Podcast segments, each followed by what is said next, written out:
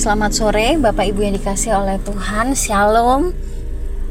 Mari kita sama-sama meluangkan waktu kita sejenak untuk merenungkan kebenaran firman Tuhan.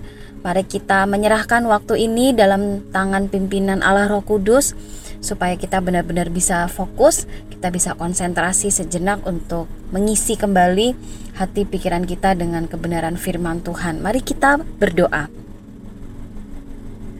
Bapa di sorga kami sungguh bersyukur karena pada hari ini kami semuanya bisa Tuhan persatukan Meskipun kami terpisah-pisah, meskipun kami sebagai orang percaya memiliki tugas tanggung jawab yang berbeda-beda, kami berada di tempat yang berbeda-beda, tetapi Tuhan mempersatukan kami pada sore hari ini untuk mendengarkan suara Gracia, sehingga kami bisa kembali dikuatkan di dalam iman, sehingga kami menyadari terus bahwa kami adalah anak-anak Tuhan yang terus bergantung kepada firman-Mu, sehingga hidup kami boleh terus bertumbuh, boleh terus menjadi berkat ya Tuhan.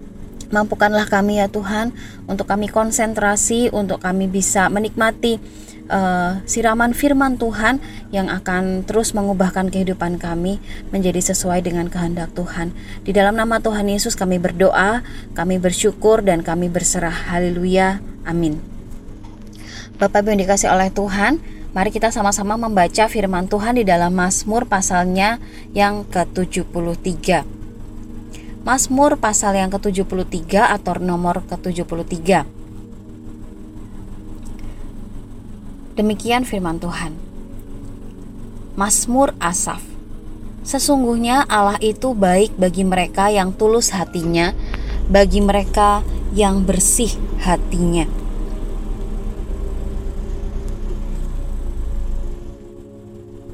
Tetapi aku sedikit lagi maka kakiku terpeleset. Nyaris aku tergelincir. Sebab aku cemburu kepada pembual-pembual kalau aku melihat kemujuran orang-orang fasik. Sebab kesakitan tidak ada pada mereka, sehat dan gemuk tubuh mereka. Mereka tidak mengalami kesusahan manusia dan mereka tidak kena tulah seperti orang lain. Sebab itu mereka berkalungkan kecongkakan dan berpakaian kekerasan karena kegemukan, kesalahan mereka menyolok, hati mereka meluap-luap dengan sangkaan. Mereka menyindir dan mengata-ngatai dengan jahatnya. Hal pemerasan dibicarakan mereka dengan tinggi hati.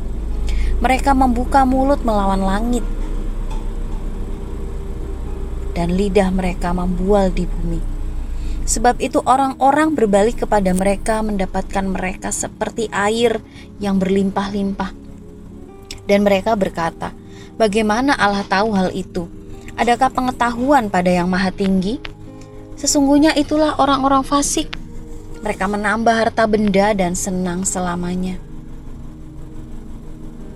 Sia-sia, sama sekali aku mempertahankan hati yang bersih dan membasuh tanganku tanda tak bersalah.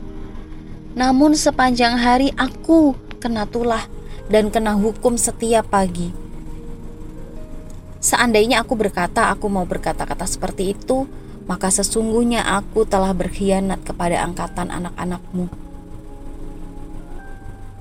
Tetapi ketika aku bermaksud untuk mengetahuinya, hal itu menjadi kesulitan di mataku. Sampai aku masuk ke dalam tempat kudus Allah dan memperhatikan kesudahan mereka. Sesungguhnya di tempat-tempat licin kau taruh mereka, kau jatuhkan mereka sehingga hancur. Betapa binasa mereka dalam sekejap mata, lenyap, habis oleh karena kedahsyatan. Seperti mimpi pada waktu terbangun ya Tuhan, pada waktu terjaga, rupa mereka kau pandang hina.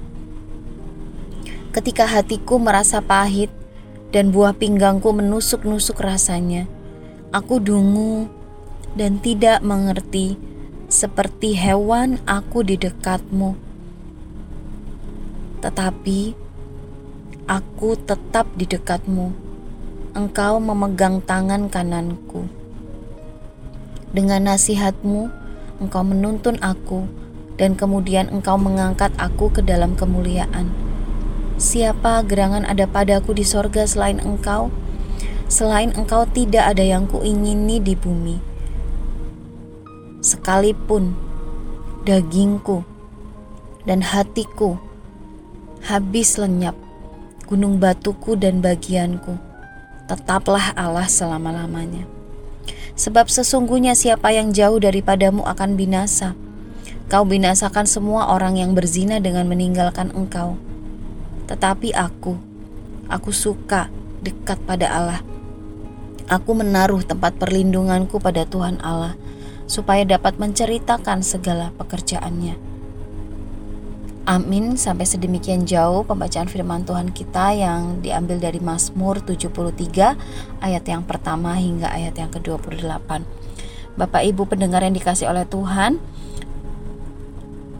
judul renungan kita pada sore hari ini adalah Jangan menjauh darinya. Ini diambil dari ayat yang ke-27 dan 28 Sebab sesungguhnya siapa yang jauh daripadamu akan binasa. Kau binasakan semua orang yang berzina dengan meninggalkan engkau. Tetapi aku, aku suka dekat pada Allah. Aku menaruh tempat perlindunganku pada Tuhan Allah Supaya dapat menceritakan segala pekerjaannya. Judul renungan ini sekali lagi adalah Jangan Menjauh Darinya Bapak Ibu adakah di antara kita hari-hari ini yang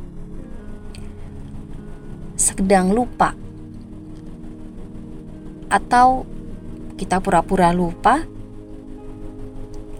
Atau memang kita sedang sengaja untuk tidak dekat dengan Tuhan.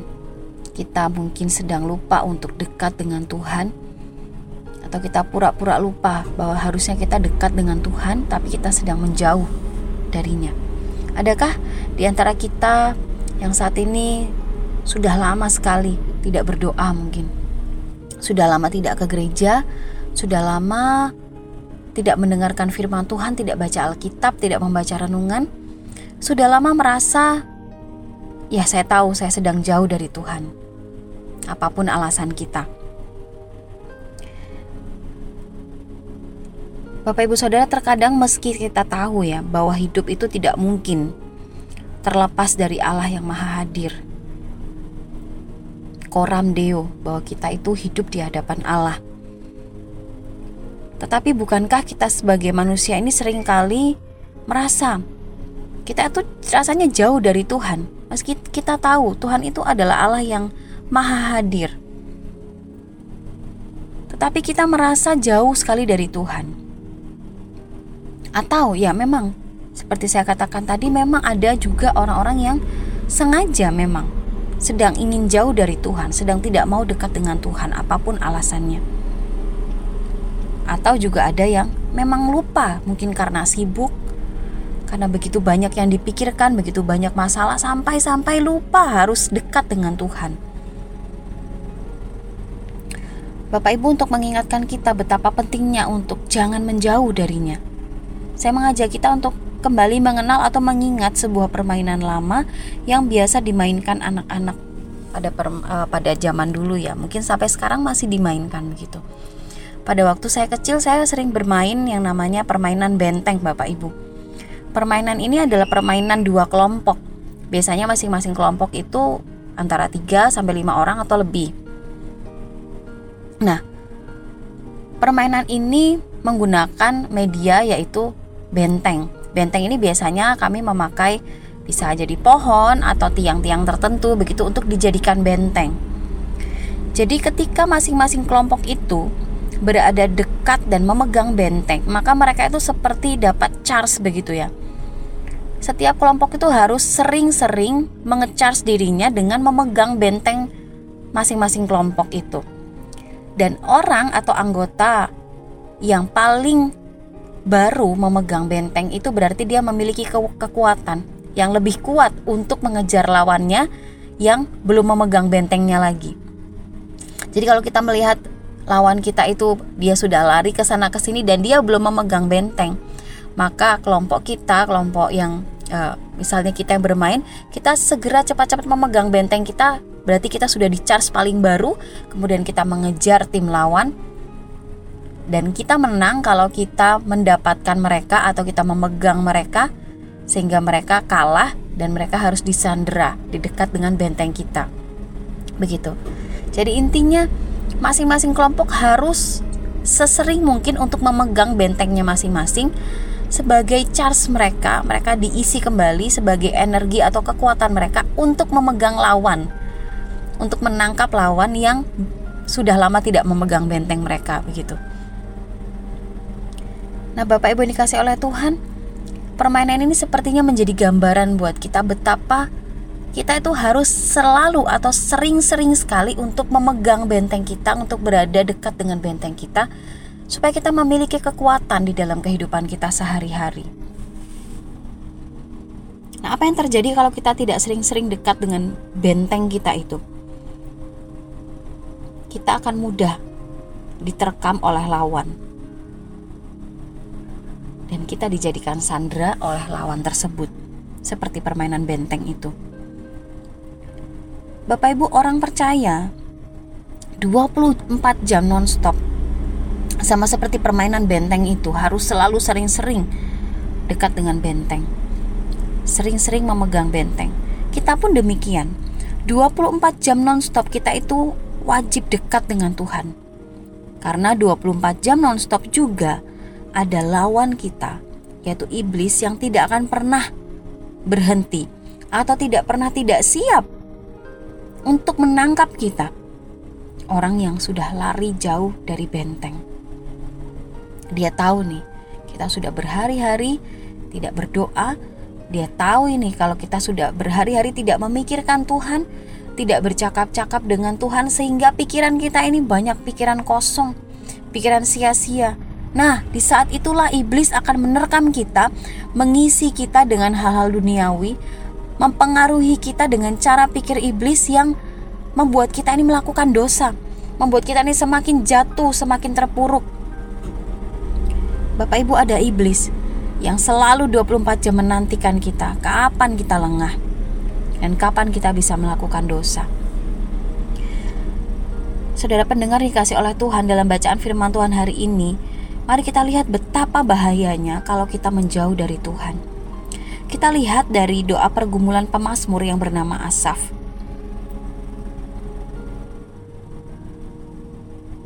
Asaf pikirannya mulai diserang ketika ia mungkin terancam untuk tidak dekat dengan Tuhan. Coba kita akan fokus pada satu hal yang dialami oleh Asaf yang mengancam ketika hampir menjauh dari Tuhan, yaitu cemburu atau membanding-bandingkan diri dengan orang lain. Bapak Ibu dikasih oleh Tuhan, Asaf pada waktu itu di dalam bacaan kita tadi yang kita baca, dia membanding-bandingkan diri dengan orang lain yang menikmati kesenangan duniawi. Dia mengatakan sebab aku cemburu kepada pembual-pembual kalau aku melihat kemujuran orang fasik. Sebab kesakitan tidak ada pada mereka. Sehat dan gemuk tubuh mereka dan seterusnya.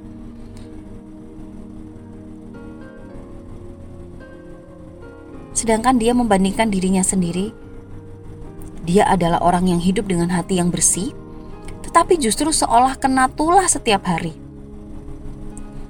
Dia merasa dirinya melakukan hal yang benar, tapi justru mendapat kesulitan. Dia mengatakan dia kena hukum setiap pagi. Memang tidak dikatakan dengan dengan jelas apa yang dialami oleh Asaf sampai dia membandingkan dirinya kalau dia ini susah. Tapi orang-orang yang lain yang duniawi justru senang mereka sehat gemuk. Tetapi kalau Asaf dia mengatakan hampir setiap pagi dia seperti kena hukum, seperti kena tulah. Apakah dia mengalami sakit fisik kita tidak tahu memang, tetapi dia dalam kondisi yang sangat tidak enak sekali. Bahkan dia mengatakan dia bergumul bagaimana hatinya menjadi pahit dan buah pinggangnya menusuk-nusuk rasanya karena dia cemburu kepada orang-orang duniawi yang mereka merasakan justru senang, padahal mereka adalah orang-orang yang jauh dari melakukan kebenaran. Bapak Ibu Saudara, bisakah seorang yang setiap harinya bertugas di bait Allah atau hidup yang nampaknya rohani loh, tapi terpeleset menjadi cemburu kepada orang lain? Bapak Ibu ternyata bisa. Kalau kita lihat di zaman Raja Daud, Asaf itu adalah seorang Lewi Dia adalah seorang penata layan musik yang ahli di bidangnya. Dia adalah seorang yang ditunjuk menjadi penyanyi utama dengan memakai ceracap ketika kalau kita mengingat tabu Tuhan dibawa oleh Raja Daud ke Yerusalem sambil menari-nari pada satu Tawarik 15 ayat 17 sampai 19. Nah, Asaf di sana ditunjuk sebagai penyanyi utama, dia memimpin untuk memuji Tuhan. Kemudian Bani Asaf atau keluarganya itu juga menjadi pemusik senior, tetap menjadi keluarga pemusik senior sampai orang Yahudi kembali ke negerinya dari pembuangan. Jadi lama sekali memang Asaf bahkan keluarganya semua ini adalah orang-orang yang memang melayani Tuhan. Dia juga terkenal sebagai pelihat dan tentunya dalam bacaan hari ini ia termasuk penulis 12 Mazmur di dalam kitab Mazmur. Jadi Asaf adalah orang yang sebenarnya hidupnya dekat dengan aktivitas atau pelayanan rohani. Tetapi kok bisa dia terancam untuk menjauh dari Tuhan? Kapan Bapak Ibu dia terancam sebagai seorang yang rohani, seorang yang memimpin begitu banyak orang untuk menaikkan pujian bagi Tuhan?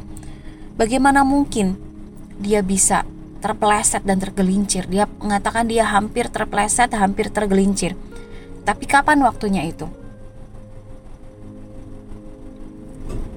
dia mengalami cemburu kepada orang-orang duniawi, yaitu ketika dia tidak lagi mau melekat kepada benteng itu. Bapak Ibu, orang yang selalu melekat dengan Tuhan, orang-orang yang selalu mendekatkan dirinya dengan Tuhan, selalu berdoa, itu pasti pikirannya akan dipenuhi oleh kebenaran. Dia akan memahami apa yang terjadi di sekelilingnya, tetapi coba menjauh sedikit saja dari Tuhan. Sebentar saja. Nah, di situlah kita akan mudah tergelincir dan nyaris terpeleset sama seperti Asaf.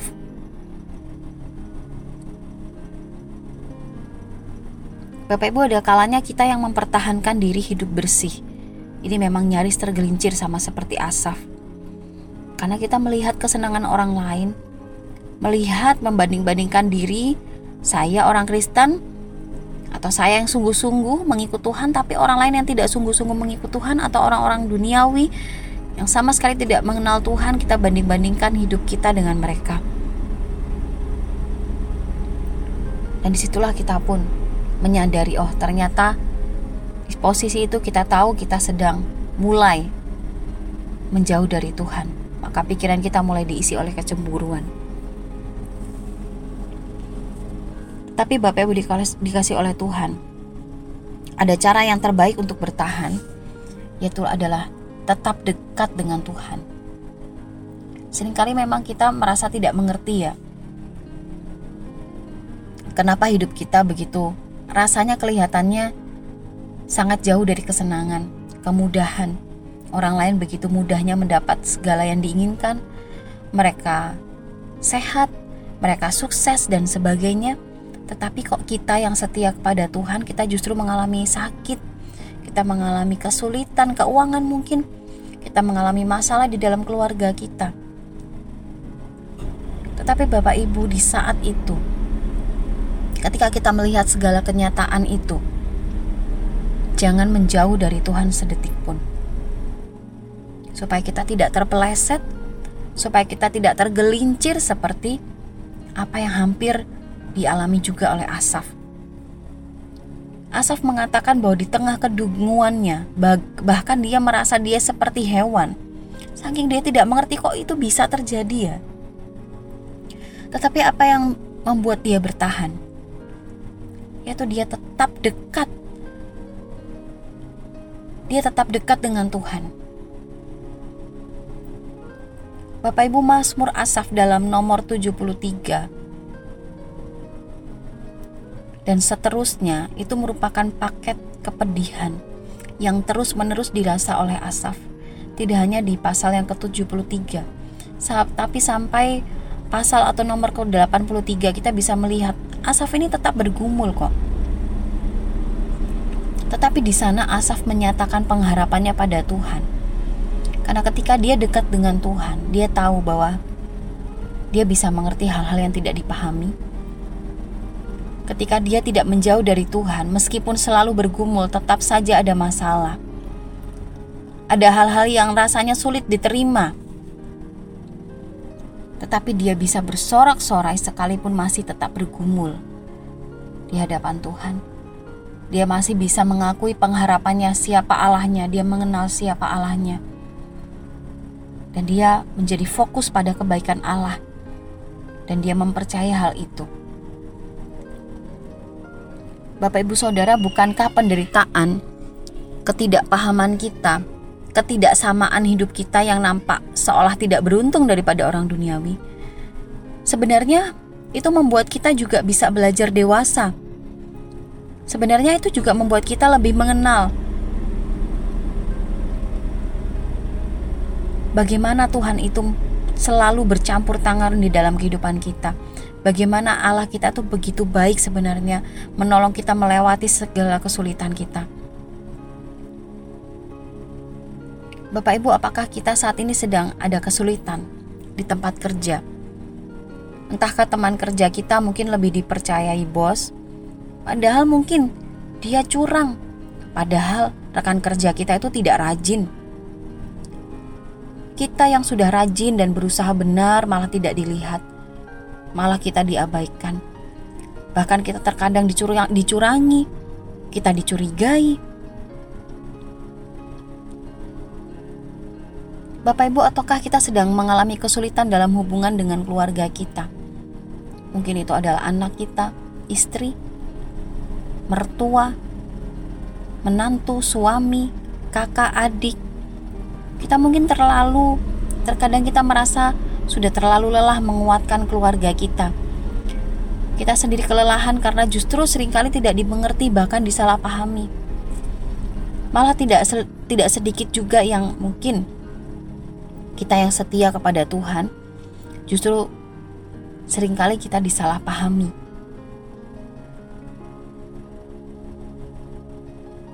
Jadi memang sangat kompleks. Ataukah kita memang sedang kesulitan keuangan, perekonomian? Tetapi Bapak Ibu bukankah di tengah kesulitan yang kita alami itu adalah lebih baik ketika kita tidak menjauh dari Tuhan? dan adalah buruk ketika kita melihat kesulitan kita dan kita membandingkan diri kita dengan orang lain yang mengalami kesenangan.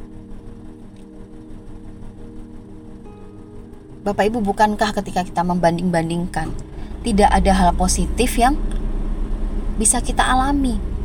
Yang ada kita mungkin justru sakit hati, yang ada mungkin kita justru tidak terima, dan seterusnya.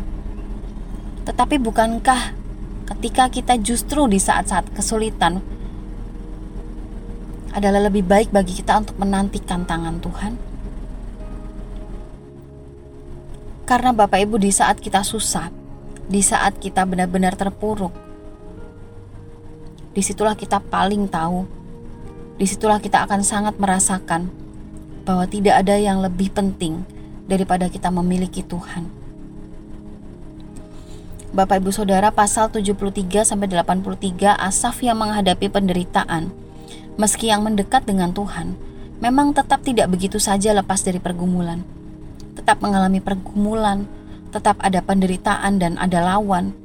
Tetapi setidaknya ia tahu persis bahwa kedekatannya dengan Tuhan itu menjadi kekuatan Asaf itu. Jadi Bapak Ibu, orang percaya harus mendekat kepada Tuhan menyadari ada tangan Tuhan. Bapak Ibu Papa Mazmur atau Asaf dapat terbuka pikirannya setelah ia masuk ke tempat kudus Allah dan memperhatikan kesudahan orang-orang duniawi atau orang-orang fasik.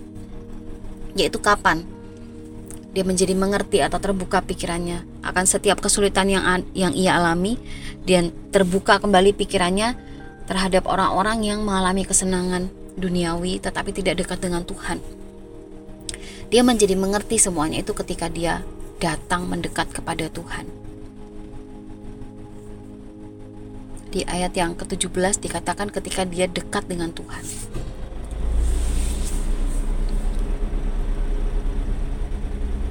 Bapak Ibu percayalah bahwa Tuhan itu selalu memegang tangan kita.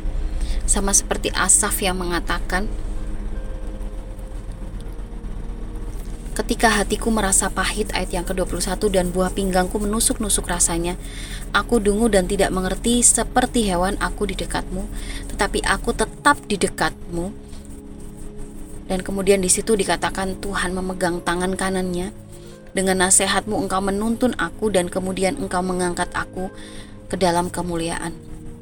Siapa gerangan ada padaku di sorga selain engkau? Selain engkau tidak ada yang kuingini di bumi sekalipun dagingku dan hatiku habis lenyap, gunung batuku dan bagianku tetaplah Allah selama-lamanya. Jadi Bapak Ibu ada satu perubahan yang terjadi di dalam Asaf, yaitu ketika dia datang mendekat kepada Tuhan. Akhirnya dia memahami bahwa Tuhan tetap memegang tangan kanan Asaf, menasehatinya, menuntunnya, mengangkatnya ke dalam kemuliaan. Dia jadi tahu bahwa jaminannya di sorga adalah Tuhan. Yang menjadi milik bagiannya yang terpenting gunung batunya adalah Tuhan. Dan di luar itu orang-orang yang tidak dekat dengan Tuhan sebenarnya mereka akan dibinasakan. Bapak Ibu tugas kita hanya suka dekat dengan Tuhan menaruh tempat perlindungan kita pada Tuhan kita harus menyadari ada Tuhan yang selalu dekat dengan kita yang mau menguatkan kita Saudara jangan menjauh dari Tuhan karena kita tidak akan bisa melewati semua tanpa kekuatan Tuhan. Jangan jauh dari Tuhan, karena itu akan menggoda kita untuk cemburu, untuk iri melihat keadaan orang lain.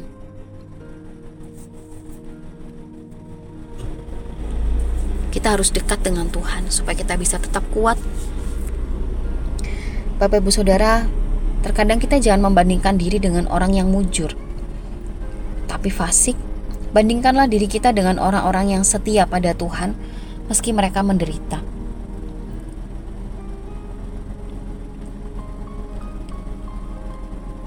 Bapak Ibu, memang kita tidak tahu secara khusus apa yang dialami Asaf. Tetapi dari kalimat-kalimat Asaf ini dia mengatakan dia setiap hari seperti kena tulah, dia seperti kena dihukum setiap pagi. Ini berarti kesulitannya memang ini dia sudah tidak dapat menahannya. Entah itu mungkin sakit fisik, ataupun masalah yang begitu menghimpitnya itu menekan dia, dia begitu menderita. Tetapi Bapak Ibu ketika dia tahu bahwa dia harus tetap dekat dengan bentengnya atau dengan Tuhan, tetap mengecar dirinya dengan firman Tuhan, dengan pengharapan di dalam Tuhan. Dia pun akhirnya diubahkan pikirannya dari yang cemburu, dari yang iri hati melihat keadaan orang lain, Akhirnya dia tahu bahwa dia harus tetap dekat dengan Allah apa pun yang ia alami. Yang penting adalah dia harus tetap dekat dengan Allah. Sekalipun memang sangat sulit sekali untuk menerima bagaimana kondisinya yang berbeda dengan orang lain. Sulit menerima saya yang setia melayani Tuhan, tetapi saya justru seolah-olah nampaknya di luarnya tidak diberkati. Tetapi bukankah ketika kita mau datang dekat dengan Tuhan, kita pun bisa mengalami kebaikan Tuhan. Kita bisa melihat bahwa sebenarnya Tuhan punya rencana di dalam kehidupan kita, apa pun yang kita alami. Bahkan Asaf tetap di dalam pergumulannya. Dia dapat mengatakan sekalipun dagingku dan hatiku habis lenyap, gunung batuku dan bagianku tetaplah Allah selama-lamanya. Jadi Bapak Ibu dikasih oleh Tuhan kita melihat ada perubahan di dalam pola pikir Asaf dari yang membanding-bandingkan diri dengan ia menyatakan imannya sekalipun dia masih mungkin tidak terlepas dari penderitaannya. Mungkin dia masih sakitkah atau masih dalam masalah, tetapi dia mem memiliki satu ungkapan yang ekstrim. Dia mengatakan satu kalimat ekstrim, sekalipun dagingku dan hatiku habis lenyap, gunung batuku dan bagianku tetaplah Allah selama-lamanya. Dia tidak lagi membanding-bandingkan diri lagi Bahkan dia diberikan pengertian oleh Tuhan bagaimana orang-orang yang fasik, yang nampaknya sukses, yang nampaknya mereka lancar-lancar hidupnya, mereka sehat, gemuk, mereka semuanya tidak mengalami kesusahan. Tetapi karena mereka tidak dekat dengan Tuhan, tidak mengenal Tuhan, sesungguhnya mereka akan binasa. Asaf pun mengerti sesukses-suksesnya orang, sebaik apa pun kelihatannya hidup orang, jika orang itu tidak mengenal Tuhan, jika orang itu tidak dekat dengan Tuhan, sebenarnya orang itu akan binasa. Asaf jadi tahu ngapain atau untuk apa dia membanding-bandingkan diri dengan orang yang sebenarnya jauh dari Tuhan dan akan mendapatkan hukuman dari Tuhan. Karena mereka tidak mau mengenal Tuhan. Jadi Bapak Ibu perubahan Asaf ini terjadi ketika dia tetap dekat dengan Tuhan, ketika dia tetap charge dirinya dengan imannya kepada Tuhan. Akhirnya dia mengerti bahwa yang paling penting itu adalah Tuhan sendiri. Yang paling penting adalah dia dekat dengan Tuhan sendiri. Bapak Ibu Asaf di dalam pergumulan atau kalimatnya yang mengatakan imannya kembali kepada Tuhan. Setelah dia dekat dengan Tuhan, setelah dia tetap berpegang pada Tuhan, di titik itu dia belum mendapatkan solusi atas kesusahannya. Dia mungkin belum terlepas tetapi dia mendapat pengharapan. Ia tetap kuat dan ia berfokus kembali kepada Tuhan sebagai tujuan hidupnya. Untuk itu bagi kita Bapak Ibu, jangan sampai kita buang-buang waktu dengan membanding-bandingkan diri dengan orang lain. Mari kita mensyukuri apa yang saat ini sedang kita alami, yang menjadi kondisi keadaan kita. Tetapi marilah kita dekat dengan Tuhan. Jangan menjauh dari Tuhan. Apa pun yang saat ini kita alami, mari kita tetap berpegang pada Tuhan karena itulah kekuatan kita. Dan ketika kita selalu dekat dengan Tuhan, Tuhan akan memberikan kita pengertian. Tuhan akan memberikan kita hati yang bisa menerima keadaan kita sekalipun sulit. Tuhan akan memberikan kita penghiburan, kekuatan untuk mengalami semua permasalahan kita Bukankah memang ada sebuah pujian yang mengatakan Tuhan memang tidak janji hari akan selalu cerah, panas atau selalu hujan, tetapi yang Tuhan janji adalah Ia selalu menyertai kita. Maka dari itu Bapak Ibu, betapa ruginya kalau kita menjauh dari Tuhan dan betapa bahagianya kalau kita tetap dekat dengan Tuhan. Maka kita pilih yang mana Bapak Ibu? Jangan kita pernah berpikir untuk menjauh dari Tuhan. Karena di situ ketika kita membiarkan diri kita jauh dari Tuhan, kita akan sangat mudah digoda oleh iblis, diisi pikirannya oleh pikiran-pikiran yang iri hati, cemburu dan sebagainya. Bahkan lebih lagi, lebih luas lagi ketika kita membiarkan diri kita jauh dari Tuhan, maka pikiran kita tuh akan diisi oleh berbagai macam pikiran untuk melakukan dosa. Bapak Ibu, izinkanlah Tuhan selalu menegur kita. Jangan kita jauh daripadanya. Dia membuka tangannya. Dia mau untuk memeluk kita. Dia mau untuk menguatkan kita. Maka marilah kita selalu meluangkan waktu kita untuk dekat dengan Tuhan. Cari selalu diri kita, sesering mungkin kita berdoa, sesering mungkin kita membaca firman Tuhan, sehingga kita boleh mendapatkan kekuatan untuk menghadapi setiap hari di dalam kehidupan kita. Bapak Ibu dikasih oleh Tuhan, marilah kita tetap dekat dengan Tuhan, karena hanya Tuhanlah yang mengasihi kita, hanya Tuhan yang dapat memberikan kita pengertian atas apa yang kita alami hari-hari ini. Hanya Tuhan yang memberikan kita ketenangan, yang membuat kita bisa menerima kondisi kita, keadaan kita. Hanya dekat dengan Tuhan saja, kita bisa merasakan kelegaan. Sekalipun apa yang kita alami mungkin masih ada kesulitan dan masalah, tetapi ada penghiburan di dalam Tuhan, ada kekuatan di dalam Tuhan. Dan dengan itu kita bisa berfokus sebagai anak-anak Tuhan. Ketika kita dekat dengan Tuhan, kita pun dibawa kembali untuk menjalani hidup yang sesuai dengan kehendak Tuhan, terus memuliakan Tuhan apa pun yang kita alami. Amin. Mari kita berdoa. Bapa yang di sorga, kami sungguh bersyukur kami boleh dikuatkan kembali, diingatkan kembali oleh Tuhan untuk kami jangan sampai jauh dari Tuhan. Bapak hambamu berdoa saat ini untuk setiap pendengar suara Gracia di mana pun berada.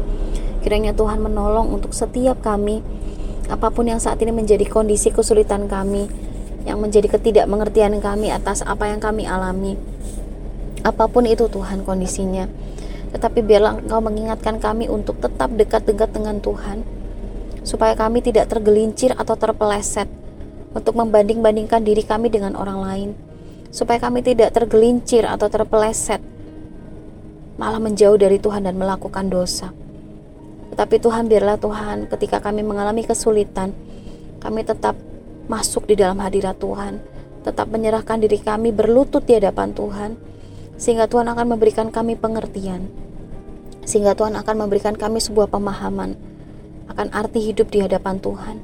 Dan bagaimana kami harus menjalani segala kesulitan itu. Dan biarlah kami di situ kami juga mengerti bahwa Tuhan akan memberikan kami kekuatan dan terus menyertai kehidupan kami. Tolong kami Tuhan Yesus yang di dalam segala pergumulan kami. Mampukan kami Tuhan untuk tetap meluangkan waktu berdoa, untuk senantiasa berdoa, supaya kami tetap mendapatkan kekuatan menjalani setiap kehidupan kami sebagai anak-anak Tuhan yang harus terus mempermuliakan nama Tuhan. Hanya di dalam nama Tuhan Yesus kami berdoa, kami berserah dan kami mengucap syukur. Amin. Tuhan Yesus memberkati. Shalom.